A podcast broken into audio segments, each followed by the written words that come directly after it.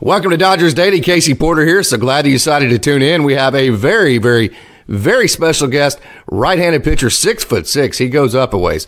Patrick Copen out of Marshall University joins Dodgers Daily. Hey, Patrick got drafted this last season, so super excited to bring you in. Absolutely, I'm uh, happy to be here and happy to uh, answer some questions for you. Okay, very good. First of all, I like to start with a, with a kind of a light moment. Want to take you back. I think it was your junior year. I think I had that right. Okay, two top four teams. You're playing Notre Dame. There's less than 10 seconds left. You get a kick out for a, for a wide open three. You nail it for the game winner, right? You had a double double that night. You also had, I believe, five rebounds and, and three block shots. Got to take me back to the game winner, man. I mean, I'm going to be honest with you. I don't think that I was fully aware that it was um, a game winner. Um, yeah, I th- honestly, I believe that I thought we had more time on the clock, but yeah, it was kind of just, you know, right place, right time, and um, absolutely nothing going through my head at that point. It was just, you know, catch and shoot. Um, yeah, I feel like if I were to be thinking about anything else, it probably wouldn't have went in. But yeah. Got to ask you, six foot six. I've seen I've seen some video of you on the basketball court posting up and guarding some post players. Ever dunked in a game? Oh uh, yeah, I've dunked a few times. Um, mostly just breakaways.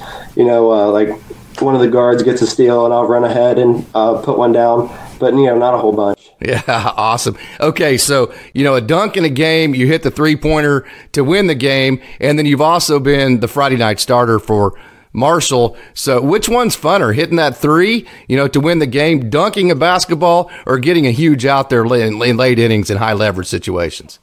Um, and I'm, I'm to have to rule out the uh, the dunk because you know after I feel like after you do it a whole bunch of times it you know kind of loses its magic. But um, I'd say getting a big out never never really loses its magic. You know you always get fired up and everybody else always gets fired up and you know that's something that you know I look to do every single time I go out. So I would have to say getting that big out in late innings. Want to congratulate you on becoming a Dodger. I know you were from Ohio, so that's all the way over on the other side of the world, you know, as far as the United States goes, out in California. So, first of all, congratulations on being a Dodger and what it feel like whenever you found out you were going to be a Los Angeles Dodger. Uh, it was, um, yeah, a whole bunch of emotions going on. I was uh, with my family uh, when I got drafted, so there was um, a bunch of excitement, a bunch of cheering. Um, you know, I was beyond thrilled.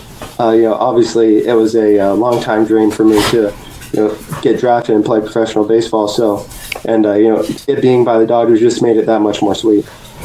Take you all the way back. We mentioned it just a minute ago, a couple of your games, but Parkersburg Catholic, Coach Harvey there. Take us back to your time as a Crusader, Coach Harvey, all your time there and, and your excellence back in high school and just your career there. Uh, yeah, it was um, a lot different from, you know, this, um, you know, more of my recent career. Um, I actually played in the in the field as well. I played, you know, a whole bunch of positions, but um, yeah, it was uh, a lot of fun to kind of play in that high school baseball setting. We didn't have a lot of guys, so um, yeah, it was um, really fun to you know get to play every day and you know to really be able to trust the guys behind you playing with the same exact guys every single game to kind of uh, you know kind of build a bond and you know just get better with each other. Man, you just missed that new stadium at Marshall, didn't you? That thing's did, beautiful, yeah. isn't it? yeah. Yeah. So, hey, you're from Ohio, but then you went to, to Marshall University, which is in Marshall, West Virginia. And so like, Madison Jeffrey actually is from that area. I don't know if you know Madison at all or yeah. if you guys have talked about that. But hey, so it's only about an hour south of where you grew up. So tell us why, why you chose to be the Thundering Herd. Uh, yeah, uh, that was one of the reasons it was close. Um, my family would be easily come to my games on the weekends. And, um, I had a uh, great relationship with the uh, pitching coach that was there when I was getting recruited. Um, he, you know, it was my first offer as well, so we would had been in touch for a while, and he would, you know, call just to, you know, sometimes just to talk, which, you know, as a 17, 18 year old kid, kind of, you know, struck a little bit with me to, um, you know, build an actual personal relationship, and um, I was really hoping on getting that new field. We were supposed to get it my freshman year, but that yeah. didn't happen because of COVID. So, you know, but some of those things you can't control. So, nothing really to beat myself up on. it's always something. You know, they get new uniforms or they get new helmets, or yeah, it seems like alumni always goes back. Oh man, I wish we'd have had that when I played. No doubt about that. Okay, so your, your time at Marshall, it comes to an end. You end up being the Friday night starter. You talked about the COVID deal. You had to do a lot of things like like the combine and all that. So talk about all the things you did to get ready for the draft.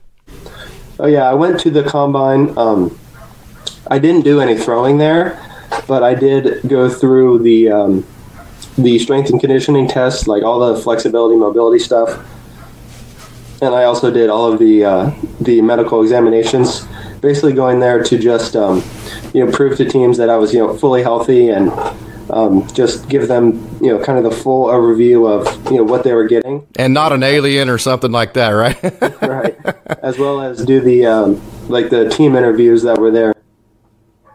Yeah, that is a very, very grueling process. I've heard many people talk about, you know, that process of going through that. Okay, so you get drafted in the seventh round. You have a great situation to go back to there at Marshall. You're going to get a brand new stadium. You're the Friday night starter. You're really coming into your own. You love your coaches. You love your teammates. But you get drafted in the seventh round. It has the Dodgers tag to it. So was that a difficult decision? Take us through that. Um, the way the way it was set up, um, it wasn't really much of a difficult decision. You know, like you said, I you know love my situation with the teammates and the coaches and the new stadium, but um, you know, it's just kind of really difficult to pass up something you know of this. Um, just like the entirety of being a professional baseball player, it's really hard to pass something up. No doubt about that. So, what did it feel like the first time that you put on a professional uniform? Was it was it one of those moments where you just stood back and, and took it in, or was it, it, it you were just so busy you couldn't do that? I mean, I uh, I made sure I had time to um, you know kind of look in the mirror in the locker room with uh, my jersey on before I had to go out to the field. But um, yeah, it, putting it on and looking in the mirror gave me chills for a sec. But after that, I kind of reeled myself in and was like, all right, you know, this is this is the reality now. There's no time to you know be in awe. It's time to go to work.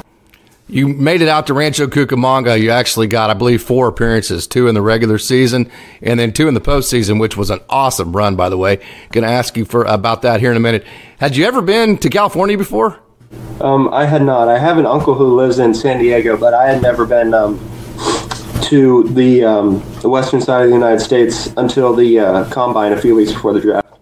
Hopefully, you got with Simon Reed, who is a Southern California boy who was a teammate of yours there on Rancho, to, to kind of let you know the way, all you know, all the the In and Out burger and that kind of stuff, right? right. Yeah. okay, so take us through the first moment that you took the mound as a professional with Rancho. You're in California, the mountains are behind you, and here I am. I'm Patrick Copen, just a dude from Ohio that went to Marshall. Here I am standing on a professional mound. Take us through that moment. Oh yeah, it was um, you know, I was a little bit um anxious about it leading up to it, and then you know, kind of when I got on the mound, I just um, kind of went into this you know state of flow to where it was just kind of a uh, muscle memory to where you know some guy steps in the box you know it doesn't matter if he was drafted in the first round or whatever just you know do what you need to do to get this guy out and then just repeat that you know, mindset to where you know you can't really have the the, oh my gosh, this is a first rounder, or you know whatever that may be when you're you know trying to compete for your team and you know get out and get a win.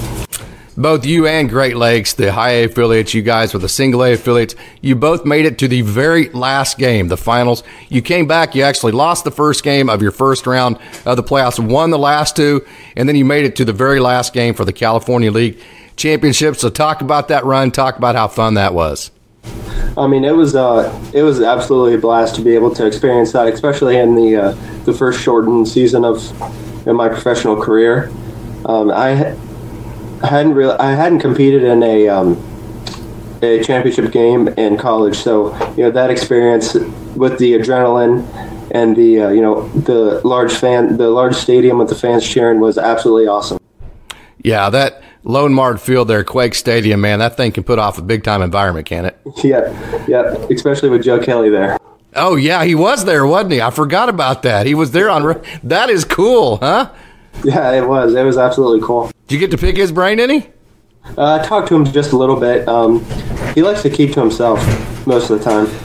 Okay, man, you've had four appearances. That's not a whole lot, but what would you say are your strengths as a pitcher? Um, I would say that um, my strengths are the uh, the supination pitches. You know, uh, cutter, slider, curveball. That's you know turning it left. Yeah, that's kind of what I'm good at. Yeah, no doubt about that. So, what things would you say right now with the four appearances you have under under your belt? What things would you say that you would need to work on the most? One thing or set of things to become a consistent major leaguer? Um, I would um, like to increase the usage of my off-speed pitches. Uh, you know, maybe starting guys off with those, or um, you know, 0-1 or 1-0, kind of throwing in off-speed pitch there, just to you know throw the throw the hitters off with timing or the um, just the way that they see the ball coming out of my hand, that sort of thing. Mm-hmm.